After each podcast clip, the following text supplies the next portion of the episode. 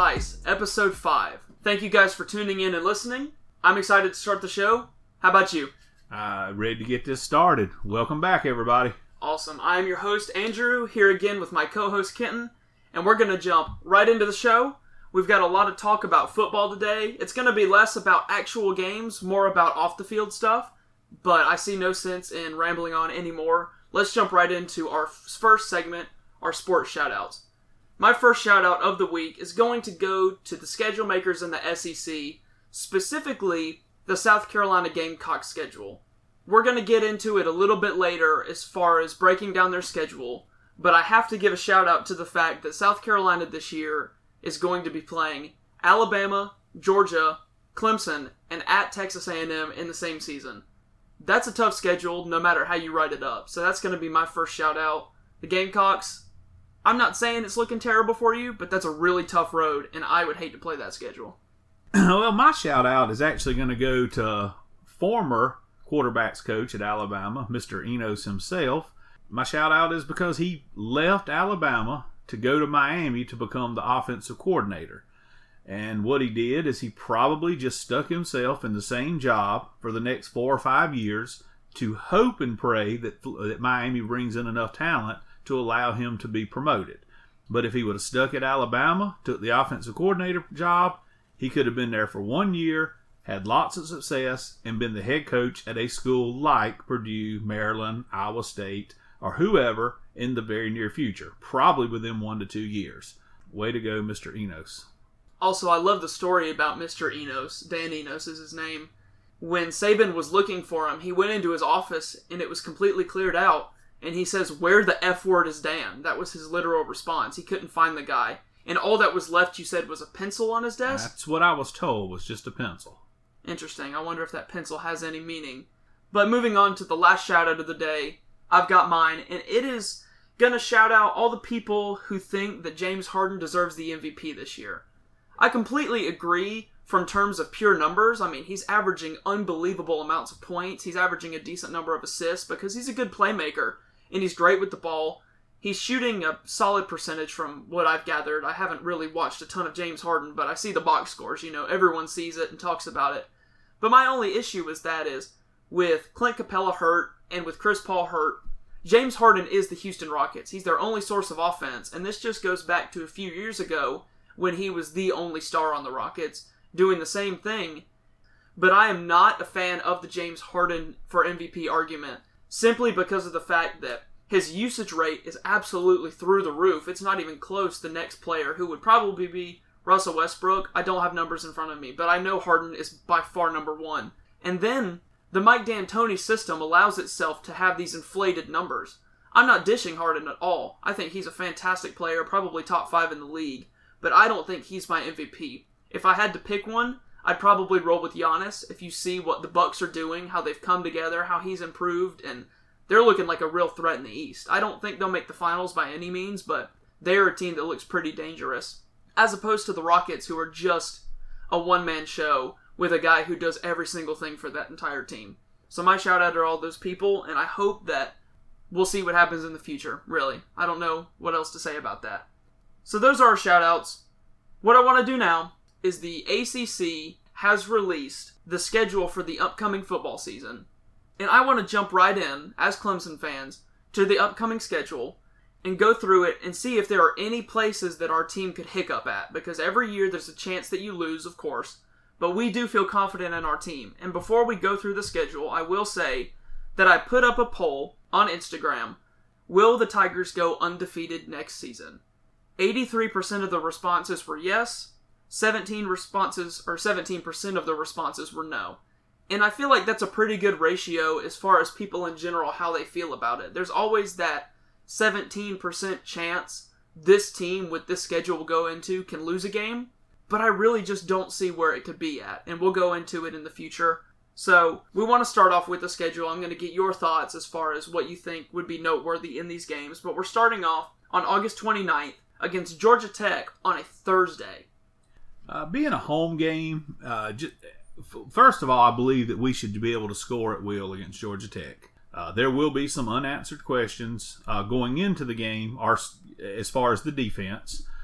Not even sure what kind of offense Georgia Tech's planning on running now that Paul Johnson's gone. So there, there's a lot of uncertainties. But bottom line is we have to be a lot better, and we'll probably be about a 24 to 28 point favorite. I think this game is really weird just because we're so used to seeing at the beginning of the season, we're either playing that SEC opponent first, which we'll see in our second game, or we're kind of playing one of those smaller schools like Furman last year or someone comparable on Furman's level. But to have a Georgia Tech game be your first game of the season on a Thursday night, it's just kind of weird for us as fans because it's not something we're used to.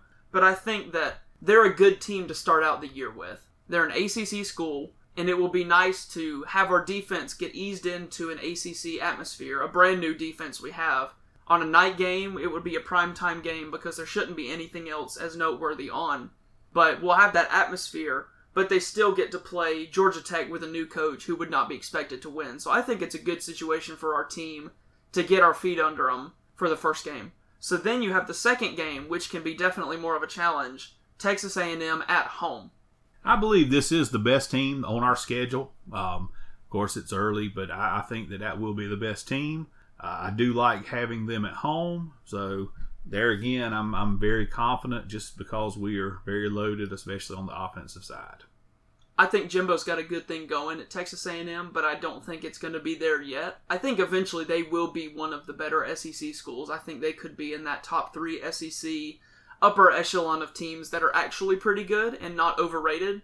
But year two for Jimbo, I don't think it's quite there, especially against Clemson at home. But I could see it being a close game just like the last one. But I think that our offense will be clicking at that point, our defense will be starting to put it together, and we should have a good shot to win that one. The next game on September 14th is at Syracuse, the team that we have struggled the most against consistently over the last few years. And that is the scary part. We have struggled of course, losing to Syracuse and then coming from behind to barely win last year. So it, it's a scary game being on the road, but I'm going to go back to my go to.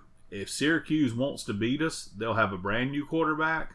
And if our offense comes out aggressive, they'll probably have to score at least 55 points to beat us. I really don't have too much to add on that. The loss of Dungey is going to be big. I think Dino Babers has something he does against Clemson that works but I don't see it working as well after we've almost been scared twice. Also, I feel like it is worth noting that in both games we did lose our starting quarterback. Now, I'm not saying the first game where we lost we would have won had we had our starting quarterback, but I feel like if we had our starter in both games, we might have won both and by a bigger margin both times. The next game after that, the next week, is Charlotte at home. Um, and if we're talking about the Charlotte Panthers, uh, Carolina that is, then they might beat us. But if we're talking about UNC Charlotte, of course, it's a no-brainer win. Yeah. Again, I have nothing else to say. I'm with you on that. The game after that, we are playing at North Carolina. North Carolina has been very weak here lately. Uh, should not be a threat at all.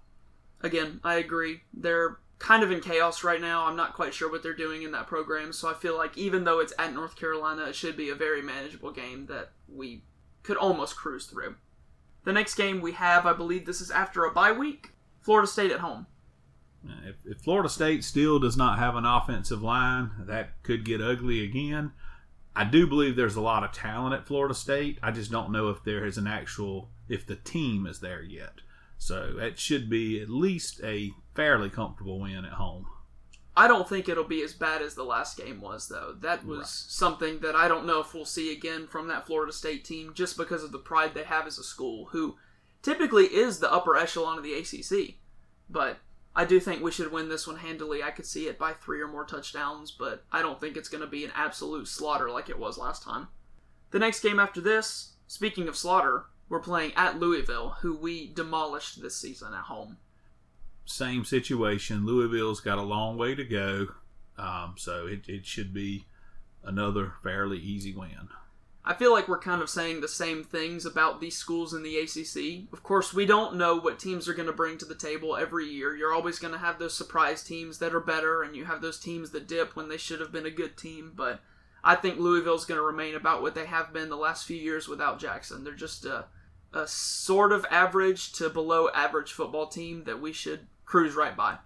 After that, we play Boston College at home, a team who this year a lot of people said would be one of the better ACC schools, and they tended to prove that for the most part, but again, we did defeat them, and from my recollection, I'm drawing a blank for some reason, we did beat them fairly handily after a while when it was sort of close early. I think, as far as a talent standpoint, that Boston College probably is close to up there with Texas A&M and and maybe even a little bit ahead of Syracuse as far as being, we'll say, the second best team on our schedule. But you know, having them at home, I, you know, I think when it's all said and done, we pull away and we win convincingly. The next game after that is on November 2nd against the Wofford Terriers. Shouldn't have to say much other than we we should win. Agreed. The team after that is at NC State, a team that sometimes we do struggle with. They're usually a solid ACC school, and being at NC State, you can't ever take away from what the road does to you. And I would agree. And unless confidence gets us in one of these games, and of course a road game, could it be something with a you know just a nonchalant performance?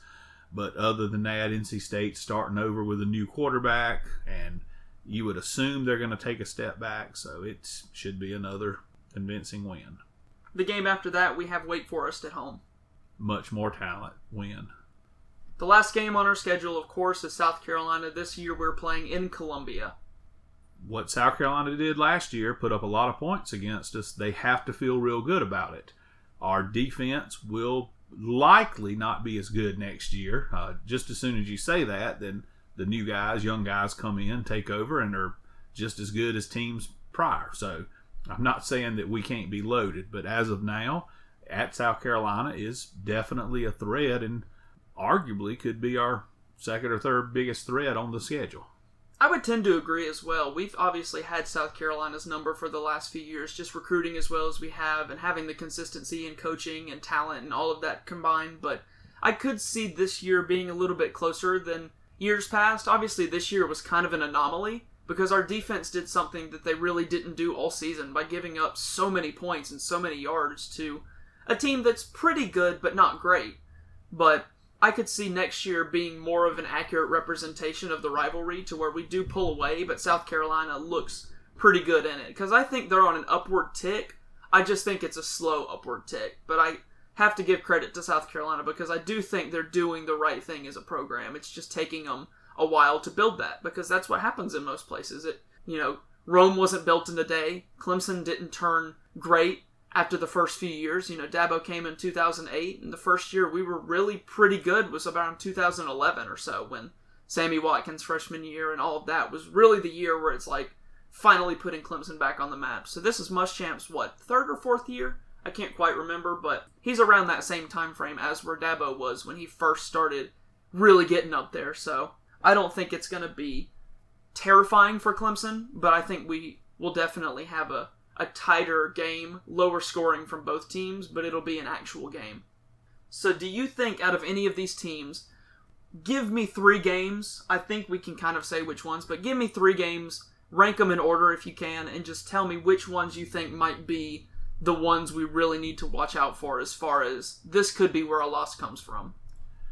A&M at home, something to watch out for. At Syracuse, which, other than what they've done the last two years, Syracuse, I still don't believe is actually. I'm gonna I'm gonna go back. I don't think that Syracuse is going to be as good as South Carolina or Boston College. So, other than just the last two years, I'm, I'm gonna eliminate that. So I'm gonna say A and M at home. Probably gonna go with watch out for Boston College at home, and then possibly at South Carolina will be the three biggest threats in my mind. I think for me, if I'm looking at those, I agree completely with Texas A&M. I kind of want to put Syracuse there, but I also want to put at NC State there. Both of those teams are coming back with a new quarterback, but for Syracuse, it's been the whole last two years syndrome, and for NC State, it's been just kind of the tradition of how NC State plays at home against Clemson. But I think I would make those two tied for number three, put Texas A&M at number one, and then put South Carolina at number two is the game to look out for. I think we both do agree, though, that this regular season could be won unless our defense is atrocious or something terrible happens to Trevor Lawrence or someone on the offensive side. It could be another undefeated regular season going into the ACC championship. I I don't want to sound arrogant in that or cocky, but I just think that's the fact of the matter that we're that much better than everyone on our schedule. Yes, I would agree. So, moving on to another topic, a hotbed for these last few weeks has been the transfer market. Obviously, this season they have allowed players to enter their names into a transfer portal. That's a brand new system to where teams can contact them once their name has been put in the portal. And what we want to do is just highlight a few players. They're all quarterbacks because that's kind of the position that everyone falls in love with. These are all the quarterback transfers that we felt like might be noteworthy to talk about, and I figured why not give them a little love and see what we can discuss about them. So the first transfer, I'm surprised we haven't talked about this on any of our podcasts. Kelly Bryant to Missouri. I think it's a good opportunity for Kelly Bryant. But now I'm going to go and I do not play Monday morning quarterback. I say how I feel ahead of time. And I do not like the people who, after the fact, seem to have all the answers. So I'm going to say it now. And yes, if I'm wrong, I will say I'm wrong. I do not believe that Kelly Bryant is that good of a passing quarterback. He was in a, at a great situation at Clemson. There's a lot of people, if given the opportunity, to continue to play and get better against the weaker opponents could have also led us to the playoffs with a loss to Alabama. Because there was no part of me that ever thought we would score against Alabama with Kelly Bryant. That being said, I think he's going to eventually struggle. I don't care if he lights up a Division two school early in the season and everybody around here says, "Oh, look at Kelly Bryant, how great he is." And if Missouri has anybody decent on the roster, I wouldn't be surprised if Kelly Bryant doesn't lose his position about halfway through the year. Wow. I wasn't expecting to go that far. I didn't think I was going to hear that one. I figured Kelly would stick out the whole season being the senior leader, the transition guy between Drew Lock and the next guy coming in, but losing his job, I did not think of that one as really an option. I figured he would just kind of stay the course. They would bring him in and just keep hold of him because of what he did at Clemson and hope that he could somehow replicate the magic that people thought he had. But I will agree to the fact that Kelly Bryant was a good quarterback in an offensive friendly system at Clemson, and he made a few throws, but it was evident that to beat the Alabamas of the world, we needed someone who could light it up through the air, and that's what Trevor Lawrence brought us. Now, moving on to Kelly Bryant's rival almost, these two players were compared a lot in the regular season when talking about transferring and not transferring, and then just compared because they played each other in the playoff. We have Jalen Hurts going to Oklahoma. Uh, I think Jalen Hurts is a good quarterback, uh, but there again, Jalen Hurts has also been in the same situation as Kelly Bryant was. It doesn't suck to be the starting quarterback at a talented team like Alabama and then as far as transferring, he transferred to a much better situation because it also doesn't suck going to a school like Oklahoma. So even if he puts up bigger numbers, I don't think that that necessarily proves anything. But I think it was a good pickup for Oklahoma. I don't know who Oklahoma. Here again, I don't keep up with other teams' depth charts because I really don't care. But unless there's somebody there to take over the starting job from him real quick, almost the way Tua did, I look for Jalen Hurts in Oklahoma to have a big season, and well, you might find him and two of both in New York at the end of the year in the Heisman running. I think that's something I disagree with. I don't think Jalen Hurts is going to be in the Heisman discussion. You hear that all the time. Oh, he's going to Oklahoma. He's got that friendly system, and Jalen Hurts is going to put up a lot more yards through the air, and he's going to put up a lot of yards on the ground. He's like a running back back there. He's a big 6'2", 200 something pound guy. Like he's a big guy. He when I remember Jalen Hurts for the first time, I thought he was the next Alabama running back. The first play I saw, he was running it. I didn't realize he was the quarterback. But Oklahoma does have a guy on their depth chart. He's coming in this year. He's not an early enrollee, and I can't remember his name, but he's a five star quarterback. I think he was the number one quarterback recruit in the nation. And there was a big controversy going on, and I'd like to just clarify for anyone who doesn't know about it or who only heard one part of it.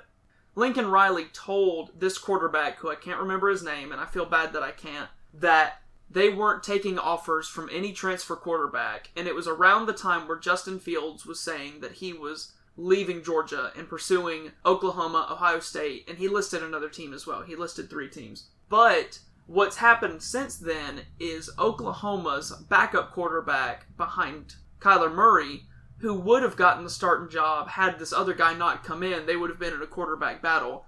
has entered his name into the transfer portal. What happened after that is Jalen Hurts entered his name. Lincoln Riley came to the five star quarterback and said, Look, we're down a quarterback now. We might bring in Jalen Hurts. And the kid responded with, I understand.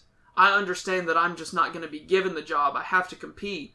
So now they're bringing in Jalen Hurts. But the narrative is Lincoln Riley lied to this kid straight up, which he had to back down from what he said earlier when he said we weren't pursuing transfers. But that was before they lost a quarterback in that room and were only down to one or two guys who was going to be a freshman five star and a probable career backup.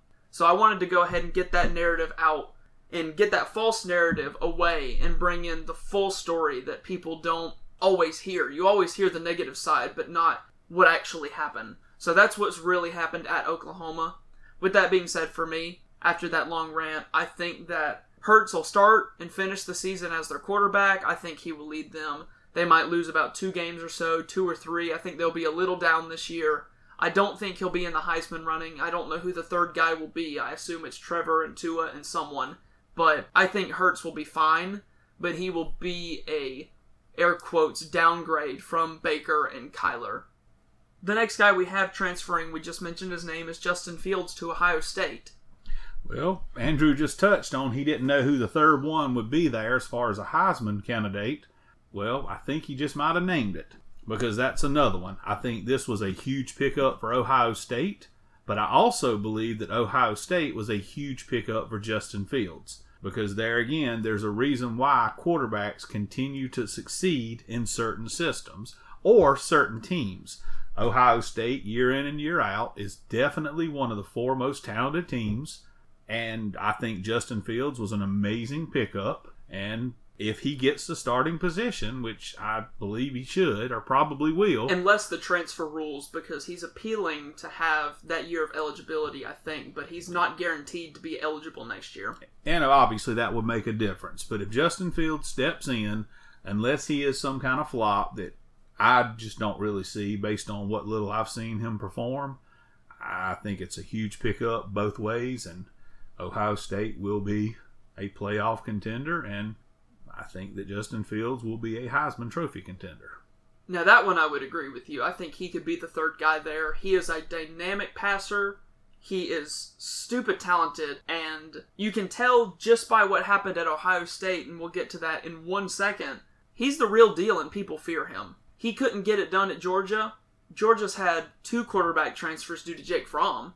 You had uh, Jacob Eason, who transferred to Washington, who will be starting now. We're not going to mention him other than this statement, but you know, Jacob Eason will be at Washington next year. He's a talented guy who started for Georgia and led him to a good season. But I think Fields, if he can play immediately, like you said, can put Ohio State in that playoff contention. And I would love to see what happens post Urban Meyer with brand new quarterback, really a brand new offense because they lost a lot of seniors. So it will be interesting to watch Ohio State this year, especially if Fields can play. But speaking of what Justin Fields did at Ohio State, we have Tate Martell who I'm pretty sure his first name is Tathan, like Nathan with a T. He's transferring to the University of Miami with Manny Diaz and Mr. Dan Enos himself to be his quarterback coach and offensive coordinator. Well, I'm probably going to have to leave this one up to Andrew to talk about because I don't know anything about really Miami. I don't think that Miami's that good of a team right now. And I don't know anything about Tate Martell other than maybe Miami could should consider playing the replacements because you know maybe Martell doesn't have heart. I don't know. That's a terrible movie shout out. I am not a fan. But Tate Martell, just to sum it up, five star guy coming out of high school, went to Ohio State, redshirted his first year. He played in a few games because of the new redshirt rule, but of course they had Dwayne Haskins. The team was probably going to be his. Justin Fields transfers to Ohio State, Tate's kind of a guy who's like a fiery guy. Kind of some people would call him a little bit of a punk, but he had a few tweets talking about, you know, you can't just come into my city. I don't know the tweets, so I'm not going to say anything about him, but he had some negative tweets that everyone knew were directed at Fields. And then a few weeks later, he's transferring to Miami. So, I don't know if he was scared of Justin Fields or what. He said the reason he transferred to Miami was due to some of his buddies from high school going there, and he liked what the program was doing, but you would think if he liked what Miami was doing and he had some buddies there, he would go there to start and not go to Ohio State and then leave when another guy who's better than you comes in. So neither here nor there. Tate Martell is trying to get that year of eligibility back so he can play immediately at Miami. Who knows what Miami will be this year? I feel like they're one of the biggest anomalies in the ACC because they have some decent talent, nothing special, but I think that they can possibly be a surprise team this year. The next player, we're going to just kind of go quickly over these last two guys. Brandon Wimbush, of course, he was replaced by Ian Book this season at Notre Dame. He's going to UCF, which is a very interesting fit to me. I kind of like it. A a D1 guy, a Notre Dame guy who couldn't quite make it. Not that he was terrible, but Ian Book was better for the team and clearly better. But him going to UCF, I don't know. I kind of like it. I think it was very smart on Brandon's part. Uh, staying at Notre Dame, he would have got blown out if they would have made it too far. If he would have got a chance to play, you know, their last two appearances against Alabama and Clemson didn't go too well. And being at Central Florida, assuming he'll get the starting position, well, now he can at least enjoy a fake ring, maybe. The last guy I want to just mention, James Blackman, backup quarterback at Florida State. He started most of the year that year where Deondre Francois hurt himself against Alabama. I forget what injury. I'm clearly very forgetful today. He's transferring. We don't know where he's going. He's entered his name in the portal. The only real reason I brought him up is because he was a quarterback in the ACC. It's Florida State. It's one of Clemson's biggest in conference rivals. And I feel bad for the guy because when he played, he stayed in. Towards the end of the season, he looked pretty tough. But it, with that offensive line, he got absolutely hammered. So I would like to see this guy go somewhere noteworthy. Maybe a smaller school. I don't know where. Maybe like your Purdue or something like that. I don't know. But you know, James Blackman is transferring out of Florida State. Deondre Francois is still there, and they might win seven games. Yeah, I'd like to see him do like a Willy Korn, go to North Greenville, lead them to a championship. I wouldn't mind that. I'll go to some North Greenville games this year. I'll go to some games anyway. I kind of like my school. Those are the quarterbacks we wanted to talk about, the transfers. Of course, I mentioned Hunter Johnson. Big shout out to you. He's going to probably be starting this year at Northwestern, so keep your eye, if you're a Clemson fan, on Northwestern, just because he never really did anything wrong for us. He was good for us. He was a nice player, but ultimately, when you've got the Kelly Bryant situation and then you've got the Trevor Lawrence situation, which was the big one, you're kind of stuck in the middle saying, What am I doing here? I'm not ever going to play. And I'm a five star, number one pocket passer in the nation guy. What we want to do to wrap up the show, this is going to be a shorter episode than what we're usually doing. I want to recap our picks from the NFL playoff, and then, of course, we have the AFC and NFC championship games coming up. Last week I went 2 and 2 and you went 3 and 1. I picked the NFC correctly, I believe. I picked the Saints to win and the Rams to win, which you did also over the Eagles and the Saints. And then you picked the, the Rams over the Cowboys. And then on the AFC side, I went all in on the Colts. They looked very rough in that game. I don't know why. Maybe the weather. I'm not going to make up excuses for them. They just came out and didn't look very good against the Chiefs. So I got that one wrong, and you got that one correct. And then we both picked the Chargers. And why in the world would we pick against the Patriots? Honestly. No, I questioned when I did it. It made no sense, and my dislike for Tom Brady and the Patriots should not influence my picks, but it did. So yes, I was stupid and I was wrong. I really thought the Chargers could do something, but that game was such a blowout so early. It was seven nothing, then seven seven, and then it goes on to be thirty five to seven at halftime. New England. It was just absolutely atrocious. But this week we've got new games, a new week. Hopefully, I can have a better record than you this week, unless we pick the same teams. But we've got two games to look at, and we're going to talk about them for just a few minutes each. New England Patriots at the Kansas City Chiefs. What you got for me? Anything? Well, Andrew's holding me to my word. He said it last week, so I'm sticking with the Chiefs. I said they would be the team that would dethrone the Patriots this year for the AFC Championship. I do believe the Chiefs are a little bit better team, but Tom Brady is, well, he's Tom Brady. But that being said, I'm going Chiefs all in to the Super Bowl. Again, my hatred for the Patriots, my like for the Chiefs. You know, I said last week if I was ranking them number wise, most likely to get to the Super Bowl. I would put Chiefs at one, Colts at two. I think I put Chargers three and Patriots down at four. Smart on me, of course, but I did pick the Colts, but I said if I'm going ranking wise, the Chiefs would be most likely. Well, now I've got the Chiefs playing the Patriots, and New England looks scary good. They look like a different team. They looked healthy, they looked rejuvenated, and I think I'm going to go with New England. As much as I hate saying it, I think I'm going to go to have a different pick with you. I think I'm going with New England in this game.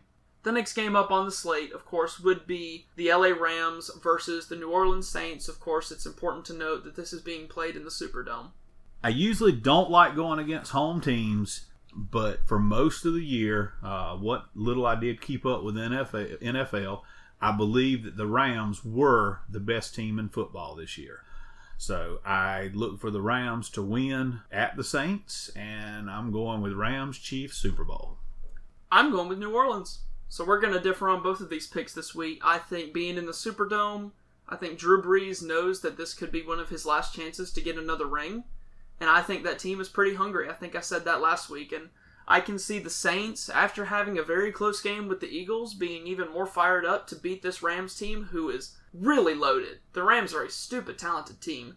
But I just think that I trust the experience of New Orleans. I trust the rest that they got in that bye week. And I think that the Saints are going to win and go to the Super Bowl and play. And I'm going to go ahead and say beat the Patriots. So I think next game up, we're going to have the Saints playing the Patriots with New Orleans winning their second ring in Drew Brees' tenure. So this will be fun next week to see who gets them right because it's it's all in for both of us on each game. So I think that'll be pretty fun. It's cool to me too how I picked the old veterans and you picked the young guns. You know, you're going with Mahomes and that explosive offense, and then of course Jared Goff and the crazy good Rams defense with Todd defense offense with Todd Gurley. And I'm just going with the steady hand Tom Brady and the surprisingly good throughout his entire career Drew Brees. So I think that is very fun. The last segment we have question and answer. Again, leave us your questions. We'll get to them. We'll answer them in this segment. We've got a question this week, and the question is What do you think South Carolina's football record will be at the end of the season? And what I've decided to do is pull up the South Carolina football schedule. This is the first time either of us have sat down and looked at it a lot. I mentioned earlier in my shout out the four teams that they were playing because all I did with the South Carolina schedule is just go through it and say, wow, this is crazy. But now I want to sit down and at least try and put numbers beside them. Of course, this isn't final. You could ask us right before the start of the college football season and we completely change them. But these are our initial reactions to each game I'm just going to keep tally marks on my phone, and then I'm going to give you each of our final records for the team. So, first game of the season, they're playing versus North Carolina, and it's in Charlotte, which is kind of a neutral site game. Who's going to win? As much as I would pull for North Carolina, I'm going to have to go with South Carolina. They don't seem to ever lose regular season games on neutral fields against ACC schools. So I'm taking the Gamecocks. I'm also taking the Gamecocks because I don't think that North Carolina is that good. I think South Carolina's a better football team. The next game we have is playing Charleston Southern at home. Uh, South Carolina, two and zero. Oh. Two and zero oh for me as well. The next game they have Alabama, the Crimson Tide at home. Two and one, Alabama. Two and one, Alabama. Same here. Next game at Missouri against Kelly Bryant. This is a tough one. I and I'm kind of combining I believe between Missouri and the next game, Kentucky, that South Carolina will split. Uh, I'd like to see more when it gets closer, but I guess I'm just going to go ahead and say a win for Missouri. Although I, just I, I still don't I, I think South Carolina's better than Missouri, but we'll just we'll call it a loss for now. I'm going to call this one a win. I think South Carolina is going to beat Missouri and that's all I really got. I think that they're just a little bit better of a team than Missouri in my mind. And as much as I would like to pull for Kelly Bryant, if there's one SEC school I'm going to kind of pull for, it's going to be Missouri, but I just think South Carolina wins this game. Next game, like you alluded to, is going to be Kentucky. Uh, having Kentucky at home, uh, I think that the streak will be over. That is assuming that they do lose at Missouri. So I'm going to give them a win at home against Kentucky to make them three and two on the year. Wildcats, baby. Kentucky's going to somehow keep this thing alive. I don't know how it's been going, but I think Kentucky's going to win this game to also, I believe, put South Carolina at 3 and 2 for me, but with different losses. The next game, October 5th, open date, that's going to be a hard loss for me. Anyway, after that, we play at Georgia. Do we think that they are going to beat the Bulldogs in Athens? That now makes them three and three. I could not agree more. Next game, Florida at home. I'm kind of going to do the Florida game at home along with at Tennessee about the same as Missouri, Kentucky. It could be flip flopped, but for now, I'm going to go ahead and say South Carolina wins at home against Florida uh, to make them four and three. No reason why, other than I just think they'll flip flop between the they'll they'll win one out of two against Florida or at Tennessee. I'm with you on the fact that I think they'll beat Florida this year. I consistently think Florida's been overrated, and I think they've got their coach. I think Florida's got Dan Mullen, but this one season, I think it's going to be South Carolina. If you ask me for the next few seasons, if they played each other, I'm going to probably pick Florida each time, but I'm going to go with South Carolina in this one. Next game we have is at Tennessee, and I assume you're going to give them a loss there. At Tennessee, I'll go ahead and give them a loss. I think Tennessee is slowly improving. Uh, I don't think Tennessee's as good as Florida, but assuming they win against Florida, I think they'll go to Tennessee and then lay an egg. So that puts them four and four. I'm going to give South Carolina the win against Tennessee as well, putting them for me at five and three. The game after that is Vanderbilt at home. I definitely like South Carolina to win to now go five and four. I'm going to give South Carolina the win as well, putting them for me at what six and three. Yes. Next game after that is Appalachian State. And I think this is an extremely scary game for a lot of opponents. Uh, and I think it's scary for South Carolina. But honestly, I'm still going to have to give South Carolina a very close win. Of course, I think that now puts them at six and four on the season with me. Yeah, I'll tally up the the final ones uh, on my phone at the end, so I'm not really focusing on the records. But I'm think I'm going to give it to South Carolina. But it's funny, as soon as I saw App State on there, I was kind of with you mentally, like this one's not going to be quite an easy game. I also have to give a shout out to my buddy Weston, who plays for App State. He'll be a senior this year, so good for you, man. Next, we have at Texas A&M. I, I'm, I'm gonna. I'd like to wait to make an official pick. Unfortunately, we can't. I'm gonna call it a loss based on winning back-to-back games against Vanderbilt and App State. However, if they drop the game against Appalachian State, I believe they will go to Texas A&M and pull off the upset. So either way, I'm now I'm gonna say a loss for now, but I, I think that puts. I know Andrew said he's tallying it, but that would put them at six and five. I, on the other hand, don't think that South Carolina has a chance to beat A&M with any reasoning as far as winning or losing at App State. I think A&M's just a better team, and they're on an upward tick as well. Being at A&M in College Station, I just think they're to pull it out no matter what. So I'm going with Texas A&M. And lastly, we kind of spoiled this one earlier. Clemson. I don't think either of us think that South Carolina's going to beat Clemson Right. I mean, I think they have a chance, a better chance than they've had in a while. But of course, obviously, I like Clemson to make it six and six. All right. So looking at yours, like you said, you've got South Carolina, South Carolina. Hold on. Well, let's do it this way: win, win, loss, loss, win, loss, three and three, win, loss, four and four, win, win, loss, loss, six and six. I have win, win, loss, win, three and one, loss, loss, three and three, win, win, win, win, seven and three, loss, loss, seven and five. So we're each giving them a 500 or just above 500 record, and it's crazy because I think they're a little bit better team than a seven and five record in most seasons. But the fact that they've got this schedule again, like I said earlier, Bama, Clemson, Texas A&M, Georgia, a decent Florida team, Kentucky. I mean, App State's no one to sleep on. I think this is a pretty tough schedule for them on paper. You never know what's going to happen, but they've got a tougher schedule than Clemson. I'll say that for sure. And I even look at even some of your mediocre teams that South Carolina is better than. It, it's it's not easy to play at Missouri, to play at Tennessee. Um, so it's it, I think the schedule even played rough to where I believe you're going to lose to Alabama no matter where you play. I believe you're going to lose to Clemson no matter where you play. So why not go to Alabama and suffer your loss? Why not go to Clemson and suffer your loss? Wouldn't it be nice to have Missouri at home and Tennessee at home? Because I'll promise you, I would definitely pick a win if they were at home. Hmm. That's a good point. I agree. But that's going to do it for us today on the show. Thank you so much for listening. If you've made it this far, you are awesome. Even if you didn't make it this far, but you're telling your friend about it, tell your friend he is also awesome. Anyway, guys, we appreciate you being here, and we will see you all next week.